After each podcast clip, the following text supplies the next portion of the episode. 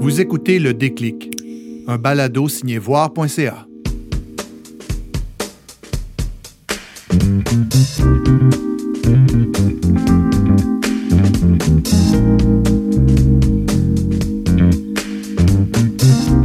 On peut aimer ou ne pas aimer le rock. On peut apprécier ou pas ses chansons, mais il est difficile de ne pas être séduit par Éric Lapointe.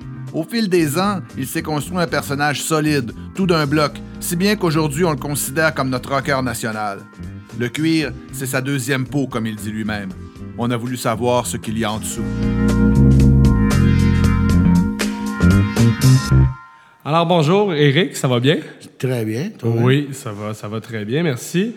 Alors on est là pour parler, pour parler de tes débuts. Donc euh, je voulais savoir premièrement, est-ce que tu as eu un moment déterminant, un moment décisif, un déclic dans ta carrière, puis tu t'es dit bon, là je fais de la musique euh, pour ma vie? Oh, c'est sûr. Mais écoute, moi, ça, a commencé très jeune. J'ai commencé à chanter, euh, j'avais 4-5 ans dans un party de famille. Puis à 8 ans, j'ai eu ma première guitare. À 11 ans, j'ai fait mon premier show. Ah ouais, c'était devant, la famille ou... Euh? Non, non, dans une salle. C'était euh, la première fois que j'ai eu un rappel. Je m'en souviens comme si c'était hier, avec les, genoux qui me claquent ensemble, d'entendre une foule crier Eric. C'était quoi la, ben, je, faisais de l'interprétation, mais là, à cette époque-là, la guitare était beaucoup, beaucoup plus grosse que moi. Puis euh, j'étais vraiment... J'étais un enfant, donc c'est peut-être ça qui... Qui avait, qui, avait, qui avait fait lever la foule. Euh, j'ai toujours continué, mais sans jamais vraiment penser que je pouvais en faire un métier. Tu vois, en, fin de mon, adolescence, euh, même début de l'âge adulte, je, faisais de la brasserie, euh, je faisais des, jouais des restaurants, je faisais les fins de semaine, je faisais de l'interprétation. Puis de mon côté, pour mon plaisir personnel, puis par besoin, j'écrivais des chansons. Se dit, ça se dit, je... Et jouais pas? Non, c'est ça. J'ai joué pour les amis. Euh, parce que je, pense, je pensais pas avoir le talent requis pour en faire un métier, mais par besoin, j'écrivais des chansons. Pour me les chanter moi-même, probablement. Et si je gagnerais pas ma vie avec ça aujourd'hui, je suis convaincu que j'écrirais encore des chansons. Euh, pour, pour me faire du bien, il y a quelque chose de thérapeutique là-dedans. Puis à un moment donné, dans mon parcours, euh, il y a un de mes chums qui a monté une série de spectacles à l'intro sur Jean Talon, une salle qui n'existe plus. L'intro, ok, je connais pas. Moi, c'était une ancienne caserne de pompiers euh, où il y, avait, il, y avait, il y avait des shows. Puis lui qui, avait entendu mes tunes m'a demandé, euh, comme ça, ça ne tente pas de monter un band pour faire tes tunes pour un show. C'était supposé être one-shot deal. Puis euh, finalement, on a, on, a fini, on a fini le show, puis la foule était, était debout. Et même les musiciens que j'avais engagés pour, pour l'événement ont dit Eric, t'arrêtes pas ça. Là. qu'on a continué comme ça, de première partie en première partie, de petits shows de cégep en petit show de cégep, pour finalement atterrir avec un offre d'un contrat, pour un contrat de disque. Mais ça n'a pas été très long, ça n'a même pas duré deux ans. Puis j'ai été emporté d'un tourbillon assez, assez rapidement. J'ai lancé une chanson, Terre promise. Évidemment, je ne pouvais pas quantifier euh, l'effet que ça avait parce qu'on n'avait pas des résultats des, ventes et euh, tout ça. L'album n'était pas sorti, c'était juste la tune qui était, Non, mais quand un coup que l'album a été sorti, c'était en mai 94, euh, là, j'ai fait le Festival de de Québec, j'ai fait Francophonie. Mais avant de les faire, ces shows-là, je savais que j'avais un clip qui tournait, puis je savais que j'avais une chanson de la radio, mais j'avais aucune idée de l'effet que ça avait eu parce qu'on n'avait pas les résultats comme aujourd'hui, illico. Puis à ma, grande surprise, j'étais arrivé à Québec, j'ai fait quatre soirs à, guichet fermé, quatre shows à guichet fermé, puis c'était la première fois que j'emplissais une salle, puis c'est la première fois que j'entendais du monde chanter mes tunes. Puis j'étais arrivé à Montréal, euh, au Francophonie, Sainte-Catherine Jeanne-Mance. Il y avait plein de monde, je me souviens. Écoute, j'ai tourné le moniteur. J'espérais avoir euh, au moins une audience de 1000 à 2000 personnes, mais j'ai tourné le, le du moniteur, puis il y en avait 30 000 et, qui chantait les chansons, euh, qui connaissaient l'album par cœur. Et là, je me suis dit, ben c'est parti. OK. Là, y a là, je me, suis, là je me suis mis à rêver. Je me suis mis à rêver de... Faut dire qu'à l'époque, j'étais vidangeur. Hein? là, je me suis, je me suis mis à ah rêver d'abandonner mon truck. Ceci dit, j'aimais beaucoup, j'aimais beaucoup ma job. Là. Euh, j'étais en shape et tout, mais aujourd'hui, je m'ennuie pas de mon truck. dans le sens que je fais vraiment ce que j'aime, ce qui me passionne dans la vie c'est toute la vie s'est occupée de moi parce que je me cherchais beaucoup. Je savais vraiment pas qu'est-ce où je voulais, je voulais, où je voulais me diriger, qu'est-ce que je voulais faire dans la vie. J'étais un peu perdu.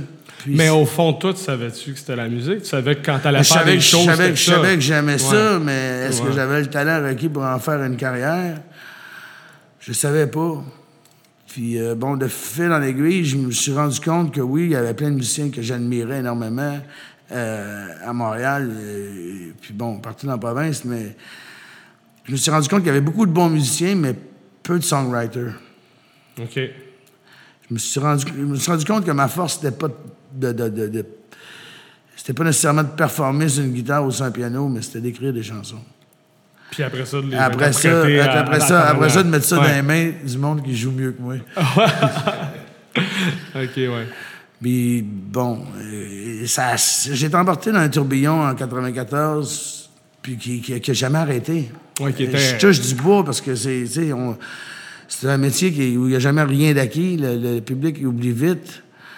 Mais euh, le public, depuis plus de 25 ans, ils sont au rendez-vous, ils sont là. Ça me permet de, de, de- de jouer à, à toutes les semaines, puis de, de garder une équipe de 18 gars ensemble, puis de faire travailler les gars. Puis euh, on est rendu une grande famille. On a commencé comme 18 des... personnes, quand même. On a commencé comme des jeunes loups, euh, six Ouais. célibataires qui voulaient mettre la province à feu et à sang.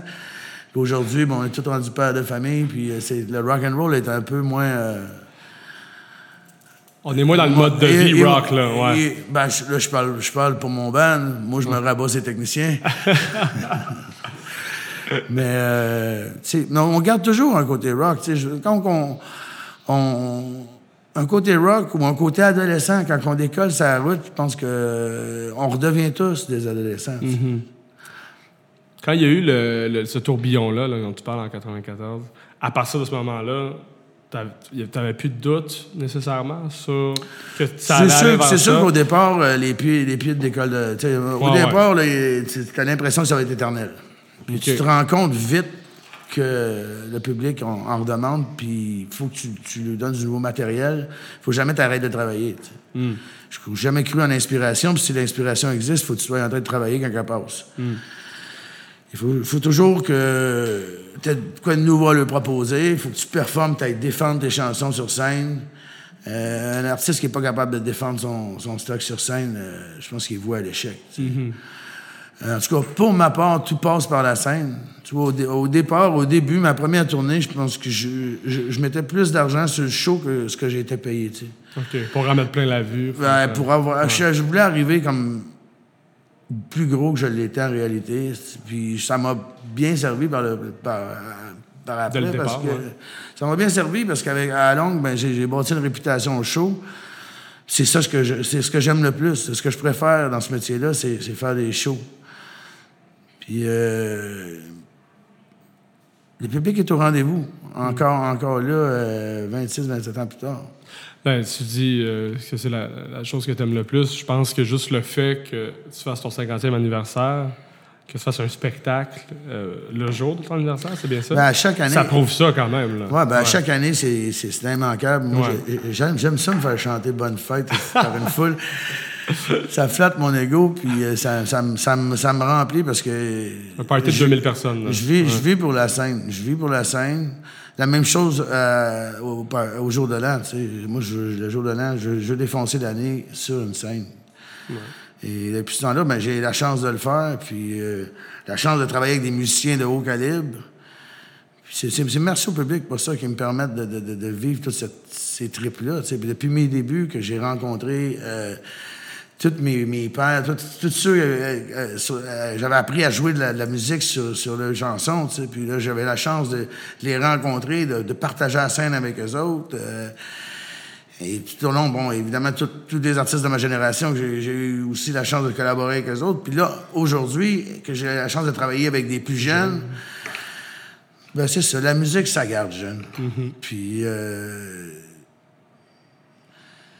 euh, t'as l'impression d'une certaine façon, même si comme dans tout travail, il y a des downsides, il y a des côtés que j'aime moins, mais c'est des mal nécessaires, genre ce que je suis en train de faire là.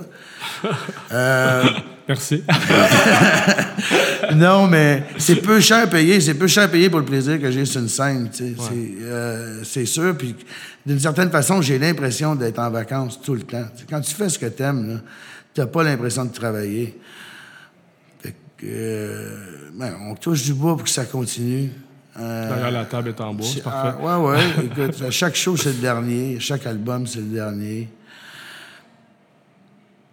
Puis, euh, je compte ma vie, puis en même temps, en même temps, quand il y a des chansons qui, qui, bon, qui, qui durent dans la radio, tu, tu fais partie de la vie des autres à leur insu. Ça, c'était, c'est, incroyable comme phénomène aussi, là. Parce qu'il y a des chansons qui, qui, ont, qui ont traversé les années, que les gens, surtout en festival, parce que c'est plus familial, que les- je, vois que les gens, même s'ils ils, ils, ils m'adorent pas nécessairement, c'est des chansons qui sont reliées à des souvenirs, à des ambiances, à des moments de leur vie. Donc, je fais partie de leur vie à leur insu, comme je l'ai dit. Depuis euh, plus de 25 ans maintenant. C'est merveilleux. Ouais. Merci beaucoup, Eric. Merci. Thank